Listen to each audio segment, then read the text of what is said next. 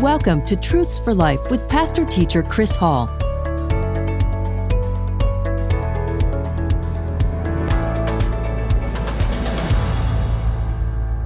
You will take your Bibles and turn to John chapter 4. We looked at these verses in uh, kind of an overview last Sunday. This morning we're going to focus on something Jesus said to the woman at the well really is profound that he would discuss with this woman uh, the subject of worship. But what Jesus says to the woman at the well about worship is very profound, and it is very relevant for us today. I know we all want to worship the Lord, and if you have a heart for God and you love the Lord and you want to be what He would have you to be, you want to please Him and uh, you want to live for Him, and you know the importance of worship. And so I want to focus on what Jesus had to say about worship this morning, and I pray that it will be a blessing to you and uh, as much as it was to me as I prayed about it and looked over it and really kind of focused in on it. And um, may it be an encouragement of, uh, of worshiping God, which should be a daily occurrence uh, in the life of a Christian. Spontaneously, there are times when we should just worship the Lord for His goodness and grace. And uh, there should be those planned at times of worship as well. I think in heaven, uh, worship, of course, is uh, going to be wonderful in heaven. And there'll be those spontaneous moments of worship and those planned times of worship. So let's read this together. John chapter 4, and uh, I'll start in verse 20. Our fathers worshiped on this mountain. This is what the woman at the well said to Jesus. And you Jews say that in Jerusalem is the place where one ought to worship. And Jesus said to her, Woman, believe me, the hour is coming when you will neither on this mountain nor in Jerusalem worship the Father. You worship what you do not know.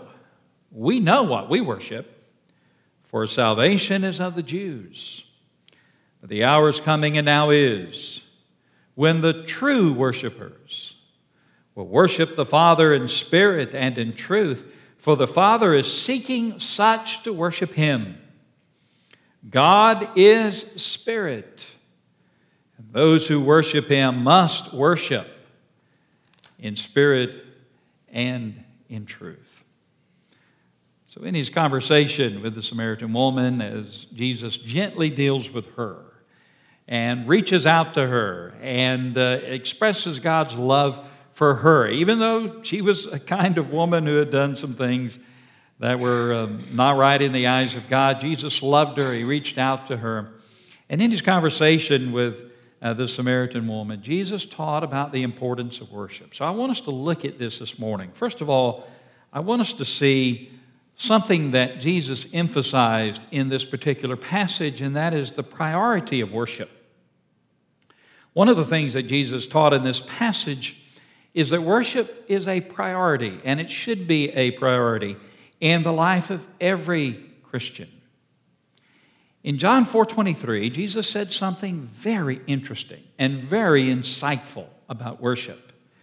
Jesus said that the heavenly Father is seeking those who truly worship him in spirit and in truth. God is seeking true worshipers. Now, that's never said even of soul winners. The Bible never says God is seeking soul winners. Now, He wants soul winners, but the Bible never makes that statement even about soul winners. And that statement is never made about servants, for instance, those who serve the Lord. But in this particular passage, Jesus said God is seeking those who worship Him in spirit and in truth. Now, one of the things that that says is this Nothing in the Christian life is more important than worship. The most effective servants, the most effective soul winners, the most effective Christians, the most joyful Christians, the most useful Christians are those people who know how to worship and those people who make worship a priority in their life before you can be an effective Christian. a serving Christian, a growing Christian. You must know how to worship God. And you must make worship a priority in your life, not just one day a week. We call Sunday the Lord's Day, but every day is the Lord's Day. and Sunday's not the only day of worship, every day is a day of worship. Now, why did Jesus say that God is seeking those who truly know how to worship Him? Well, the word translated seek has the idea of diligently seeking something. In Luke chapter 15, you might remember that Jesus told a parable about a shepherd. And this shepherd had a hundred sheep, but one of his sheep wandered away. And so Jesus said in that parable that the shepherd secured the 99 sheep and he went seeking and searching for that one sheep who had wandered away. And he diligently sought for that sheep. And he didn't stop until he found that little lamb and he brought him back to the fold. In that same chapter, Jesus told a parable about a woman who had 10 valuable coins and she lost one of the coins. And Jesus said the woman lit a lamp and she searched all through her house and she didn't stop searching until she finally found that coin. She diligently sought for that which she had lost. That same word is used by Jesus in this passage, speaking about God seeking those who truly know how to worship Him. As the shepherd and the woman diligently sought for what they had lost, God is diligently seeking throughout the world for those who truly worship Him. And the reason God is, the reason why God is diligently seeking true worshipers is because true worshipers are rare. Those who know how to r- truly worship God are hard to find. And so God is diligently seeking throughout the world for those who worship Him in spirit and in truth. I wonder when the gaze of God stops on you and me, if God says, Ha, there's a true worshiper. So Jesus taught the priority of worship. Second, he talked some about the place of worship. Because the Jews refused to allow the Samaritans to worship with them in the temple in Jerusalem, the Samaritans had a, built their own temple. They erected their own temple. They built it on a mountain called Mount Gerizim. And so, because they were denied entrance into the temple in Jerusalem, they had built their own place of worship.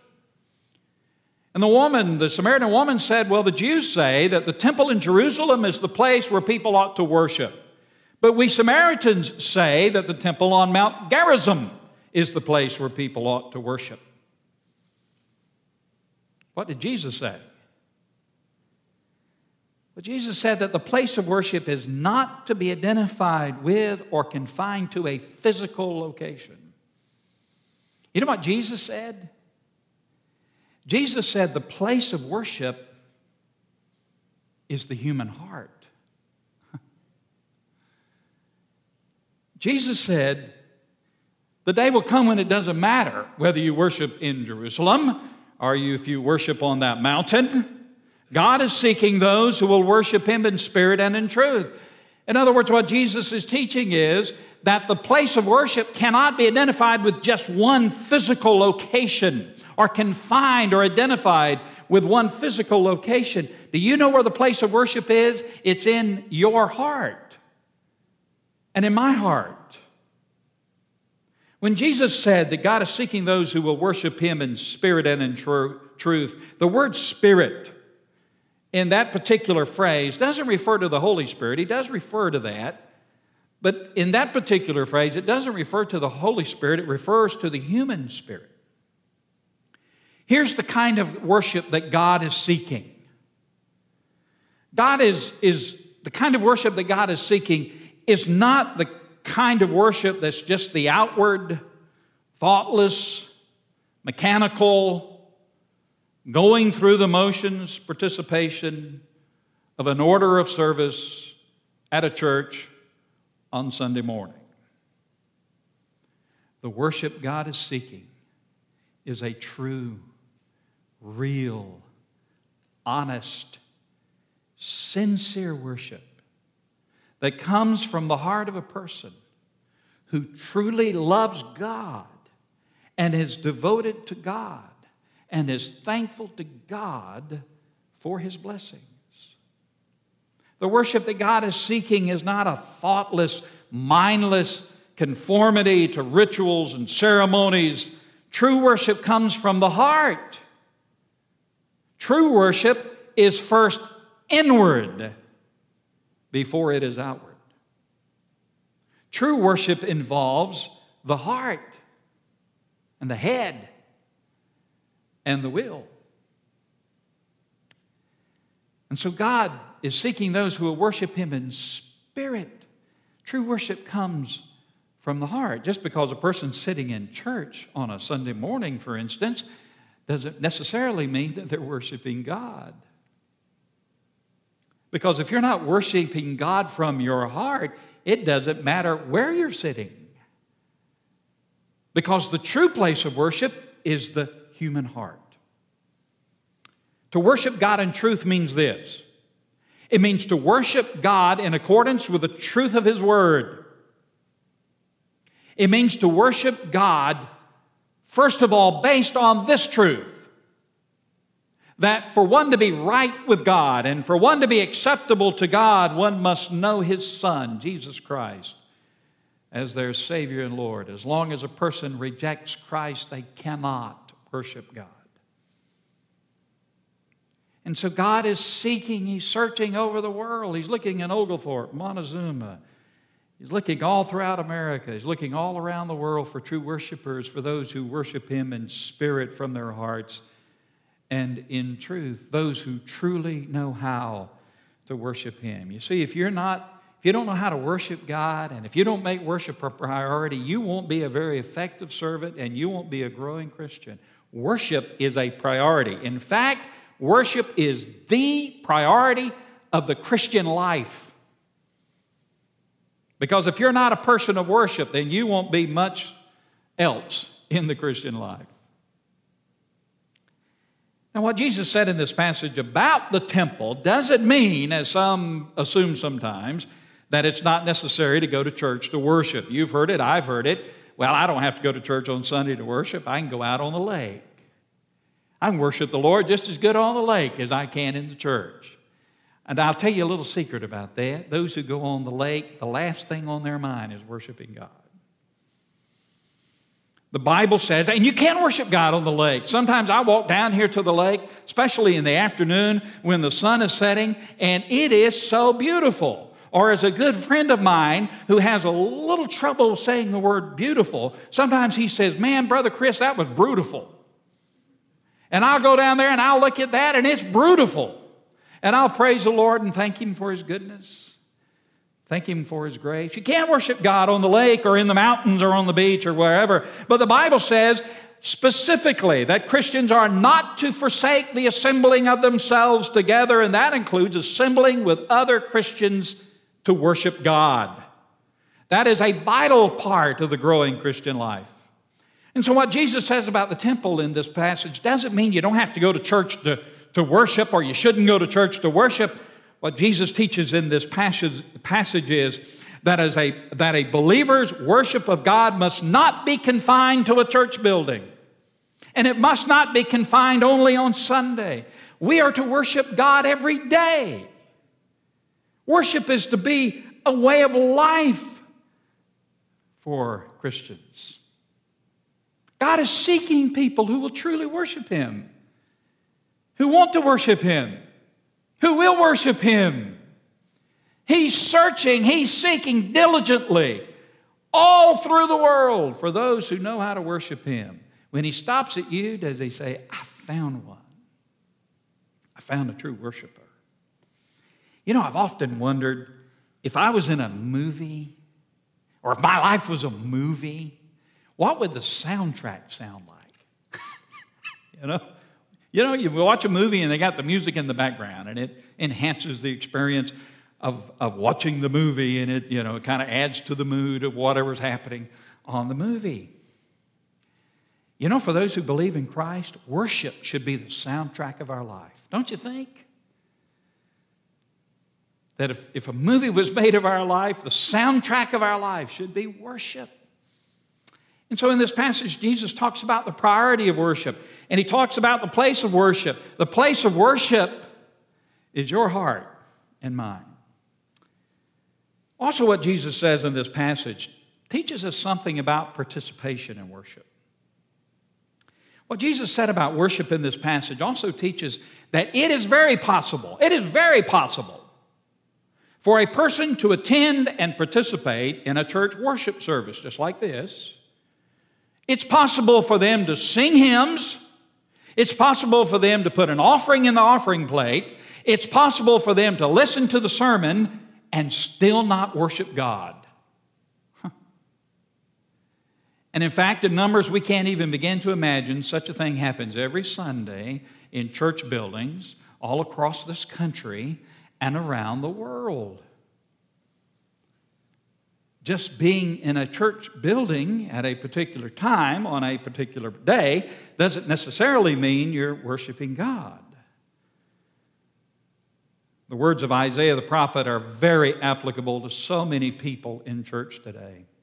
In Isaiah 29 13, the Lord said in that passage, These people come near me with their mouth, they honor me with their lips, but their hearts are far from me. they sing and they express and they give, but their worship is heartless. Their heart is far from It is very possible for a person to come to a worship service in a church like this and still not worship God. That happens all the time. If you sing Amazing Grace, how sweet the sound, and you don't mean it, it's not worship. If you sing, for instance, Take my life and lead me, Lord, but you don't mean it, that's not worship. Just repeating the words without giving it meaning from your heart, that's not worship. If you give, an offering, for instance, but you don't give your offering out of love, and you don't give your offering in faith, and you don't give your offering from your heart, and you don't give your offering in obedience, and you don't give your offering as an act of thanksgiving and praise to God for His goodness and grace, then it doesn't matter how much you give. That's not worship. If you have no interest in hearing a word from God, you have no interest in hearing the message from God's Word that God has laid on the heart of your pastor. And if you tune the preacher out as soon as he starts preaching, and the only prayer you pray while he is preaching is, Dear God, don't let him preach too long today. My friend, that's not worship. It is very possible for a person to sit in a church worship service Sunday after Sunday and never worship God. You see, what we don't understand is worship is not a noun, worship is a verb. Worship is not something that is done to you. Worship is something that you do. Many people have the idea that in a church worship service, the preacher and the choir and the singers, we're the performers and the congregation is the audience. I mean, that's the way it is at a concert, for instance. Those who are on the stage are the performers, and those who are sitting in the audience, well, they're the audience. And the audience's responsibility is to sit there and listen and to enjoy the performance of the performers. And so they assume that's what a church service is all about. But that's all wrong. In a church worship service, you're not the audience, God is. God's the audience this morning. And the preacher and the singers may lead in worship. But the point of a church worship service is for you and for me and for all of us to worship God. We have not come before you to worship you. We have come before God to worship Him. The question at the end of this worship service is not how good did Brother Chris do? And it's not how good the choir did. The question at the end of this church worship service today is how good did you do in worshiping God today? How good did you do? God is the audience. We are the worshipers. Now, how do you know today if you've just attended church or if you've truly worshiped God? How do you know? True worship is a life changing experience. When you truly worship God, it changes you, it draws you closer to God. It opens your mind and your heart to God. It opens your will to God. You have a, a greater desire to love Him, a greater desire to serve Him. If you truly worship God, you're not going to leave that experience the same as when you started. If you leave this building today and you are more in love with Jesus than when you came in, if you are more grateful to God for His blessings than when you came in, if you are more committed when you leave this worship service today in obeying God and serving Him than when you came in, then you have worshiped God. But if you leave this church worship service today and you're just the same as when you came in, then you've attended church, but you didn't worship. So there's much we need to learn about worship. Worship needs to be a priority in our life. Not just on Sunday, it should be on Sunday, but every day is a day of worship. Doesn't God bless you every day? Doesn't God watch over you every day? Doesn't God provide for you every day? Doesn't God forgive you when you ask Him every day? Doesn't God meet your needs every day? Doesn't God give you every breath you take and every beat of your heart every day? Doesn't God watch over you every day? Then shouldn't you worship Him every day? That's priority. God is seeking those who will make worship a priority. Because if you don't know how to worship and if you don't make worship a priority, you won't be a soul winner and you won't be an effective servant. And you really won't be somebody that God can use to do great things in His kingdom. You must worship in spirit and in truth. It must be a priority.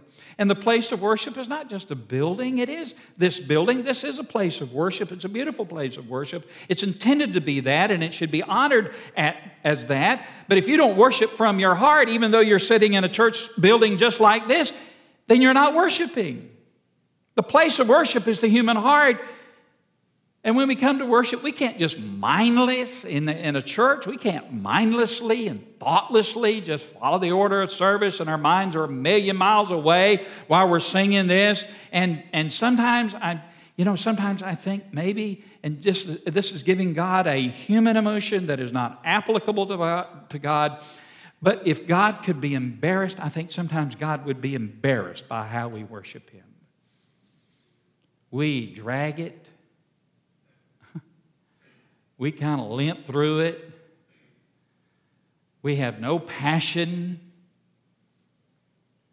no zeal.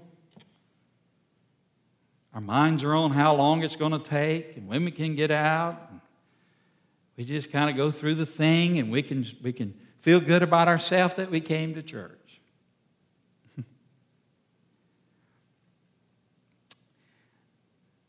So we've seen the priority of worship and the place of worship and participation in worship.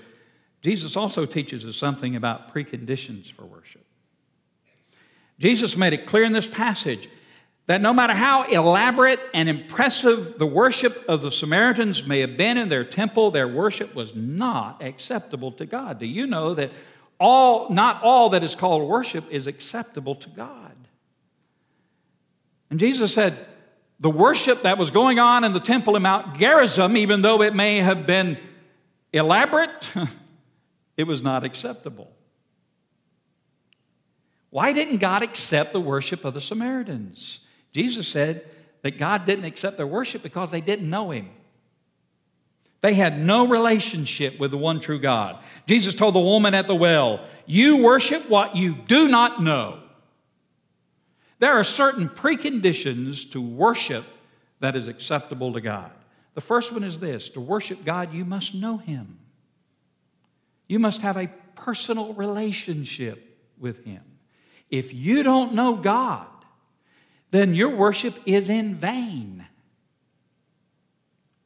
If you don't have a personal relationship with God, you can sing Amazing Grace all you want to. Your worship is in vain.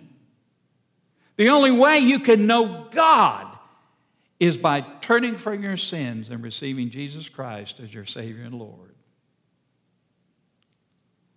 Worship that comes from the lips of a person, the heart of a person who rejects Christ, is never, is never acceptable to God. And so to have to worship God in an acceptable way, you must know Him.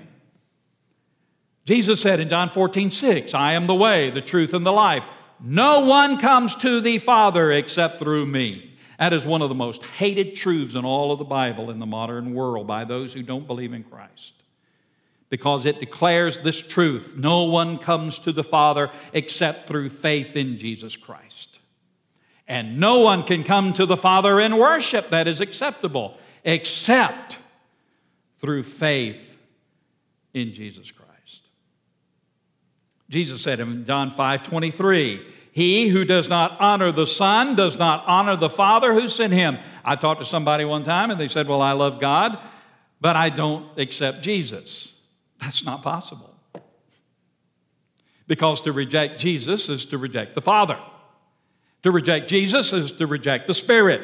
He who does not honor the Son does not honor the Father who sent him. 1 John 2 23. No one who denies the Son can have the Father.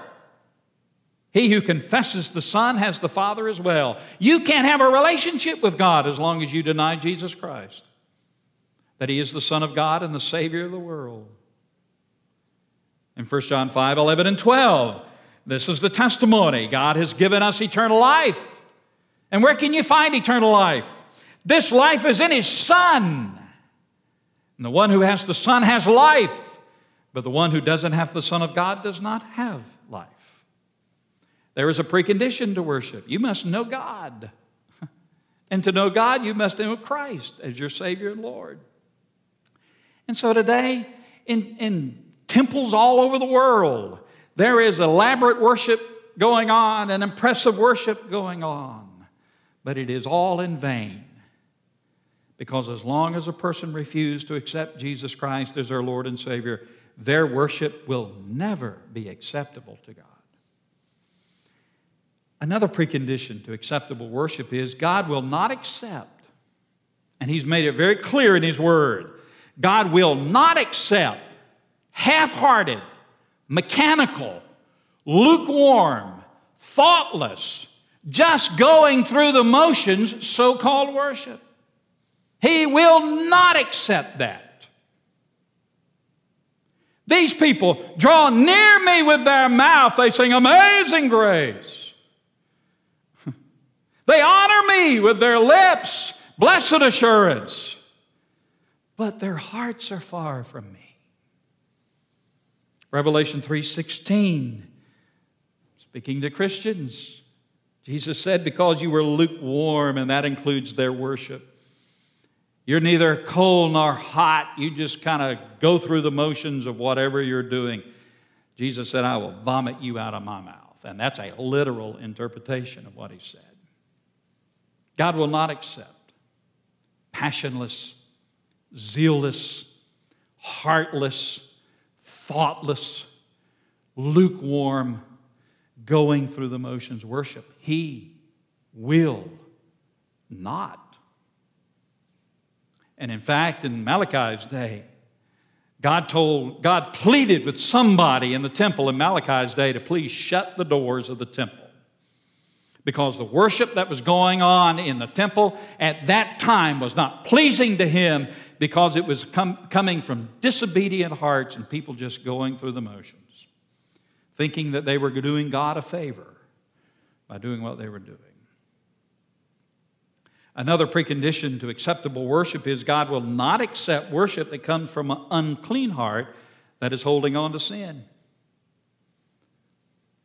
Isaiah 59, 2, your iniquities have separated you from your God. Your sins have hidden his face from you so that he will not hear. You can't come before God holding on to sin in your life, refusing to confess refusing to repent. You know you got it there. You know you know what you're doing. And yet you come before God to worship Him with known unrepentant sin in your life. God will not accept that worship that comes from an unclean heart that is holding on to sin. Revival would happen in the Church of America today if God's people would just repent of their sins and get right with Him. Psalm 66 18. If I regard, that is, if I cherish iniquity in my heart, the Lord will not hear me. and God's not going to accept worship that comes from an unclean heart, an unrepentant heart. Another precondition to acceptable worship is God will not accept worship that comes from an unforgiving heart. That is one specific area that Jesus especially focused in on in the Sermon on the Mount. Listen to what Jesus said in Matthew 5 23 and 24. Therefore, if you bring your gift to the altar to worship God, and there remember that your brother has something against you, leave your gift there before the altar, go your way, first be reconciled to your brother, and then come and worship. God will not accept, a heart, uh, uh, accept worship from an unforgiving heart. He will not. And you know, Christians will go through all kinds of gyrations to make excuses for why they're not forgiving somebody. And they'll make all kinds of excuses, and they're pretty well satisfied that God understands their situation and why they find it necessary, and even God would smile upon the reason why they're not forgiving. I want to tell you, we must forgive. you can't hold a grudge. You can't hold unforgiveness in your heart and expect God to accept worship that comes from an unforgiving heart. And you say, Brother Chris, it's hard to forgive. Yes, it is, isn't it? Been there done that. And you know what you have to do? You have to pray to God till you get that old mess out of your heart. You just have to. I don't know any other way to do it. I tell you, trying to find a forgiving spirit in your heart is a messy, terrible thing that you have to go through. Because your human spirit says, I got to get even, and they'll not get away with it, and I got to get them. But then the Spirit of God says, You must forgive. And so you, you have that wrestling match going on inside of you, and you have to fight, and you have to struggle, and you have to come before God, and you have to hang it, let it all out, and you have to ask God to have mercy on you and help you to forgive like His Word teaches. And here's what I've discovered you hang in there long enough, and you pray that prayer long enough, and God will give you a forgiving heart. He'll help you to forgive. See, there are certain preconditions to worship. You have to know God. And you have to worship God with zeal. You know, the psalmist kept saying, I was glad when they said unto me, Let us go to the house of the Lord. Enter into his presence with thanksgiving. Praise him from your heart. And we come dragging in as if we've gone to a funeral. Sometimes in some worship services, I have to look around and wonder who died. Where's the corpse? And I'm just as guilty as you. I'm not standing in judgment of anybody. I, am just as guilty as you at times in my own life. God wants us to have zeal for Him. We've seen the priority and the place and the participation and the precondition. And guess what? I got one more P. Is that all right? And that's the preparation of worship. If you were invited to come into the presence of the President of the United States, no matter who he is or she is, one of these days maybe, and you have received an invitation to come into the presence of somebody famous, like a powerful, like the president, president, for instance, man, you'd think about that and you'd pick out what you wanted to wear and, and you, you'd think about what you were going to say and you'd ask people, what am I supposed to say and how am I supposed to do?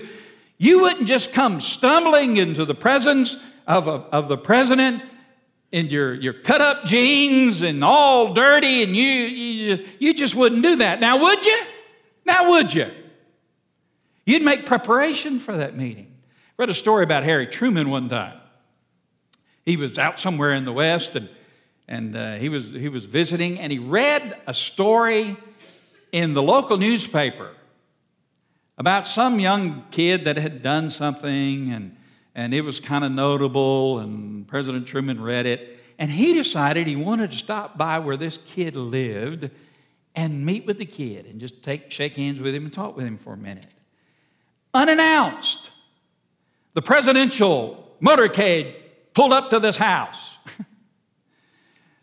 and President Truman, accompanied by the Secret Service, knocked on the door. The man opened the door and he was in his underwear. The daddy of this boy. And he just couldn't believe it. He was totally unprepared. If you're going to come into the presence of God and worship, you need to be ready. How do you get ready?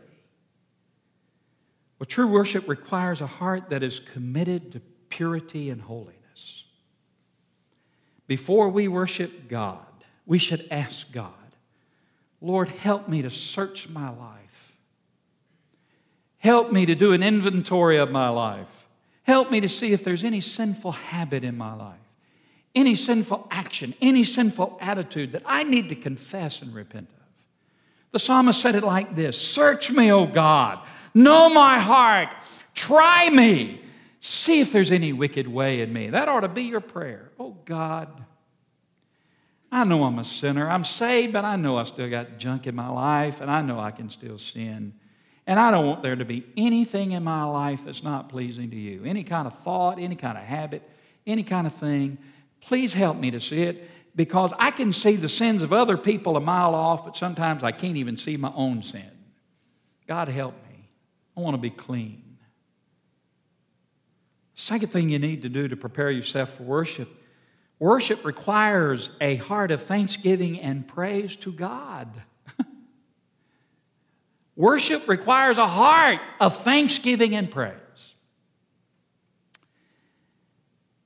We should be thankful to God for His blessings, His goodness, His grace. So, as we enter into worship, we should ask God to tune our hearts to sing His praise. God loves to hear you sing. I may not love to hear you sing, but God does. Nobody else may love to hear you sing, but God does. Man is the only creature God created with the ability to sing like we sing. And when you come into the Lord's presence, you should come into his presence with thanksgiving. You know, sometimes we get that old ungrateful mess in our life. You ever get ungrateful and unthankful? And all you can see is negative and what's wrong in your life. when we come into His presence, even if we're hurting, even if we got stuff going on, shouldn't we enter into His presence with praise and thanksgiving? True worship requires a heart and a mind and a life that is opening, open to God, that is listening to God. You who have ears to hear, let him hear. When you come into worship, oh God, speak, for your servant is listening. Worship requires a heart that is surrendered to his will, to his purpose, to his guidance, to his direction. As you enter into worship, here's a good prayer. Here's a good statement. It comes from Mary, the mother of Jesus, when Gabriel said, You're going to be the mother of the Messiah.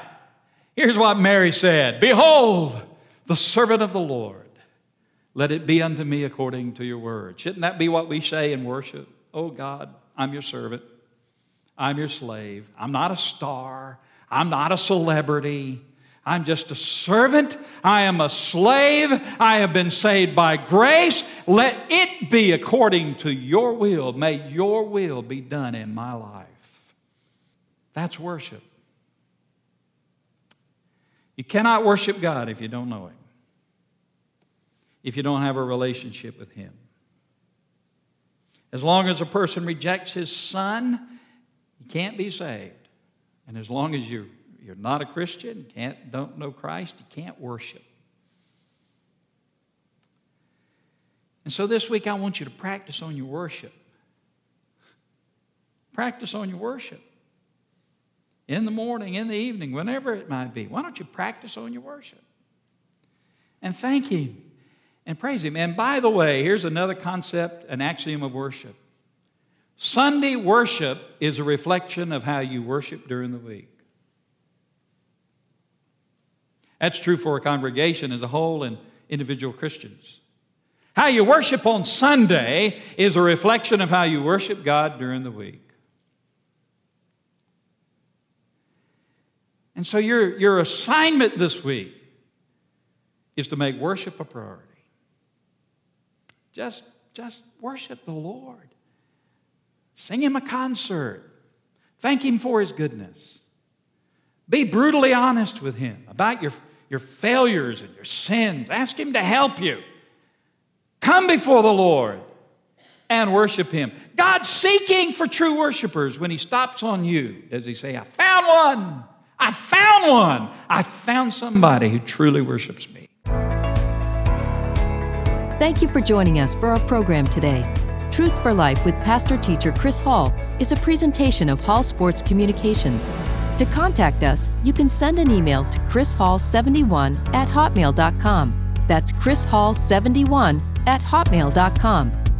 Be sure to join us for our next program. Until then, stay safe and may God bless you.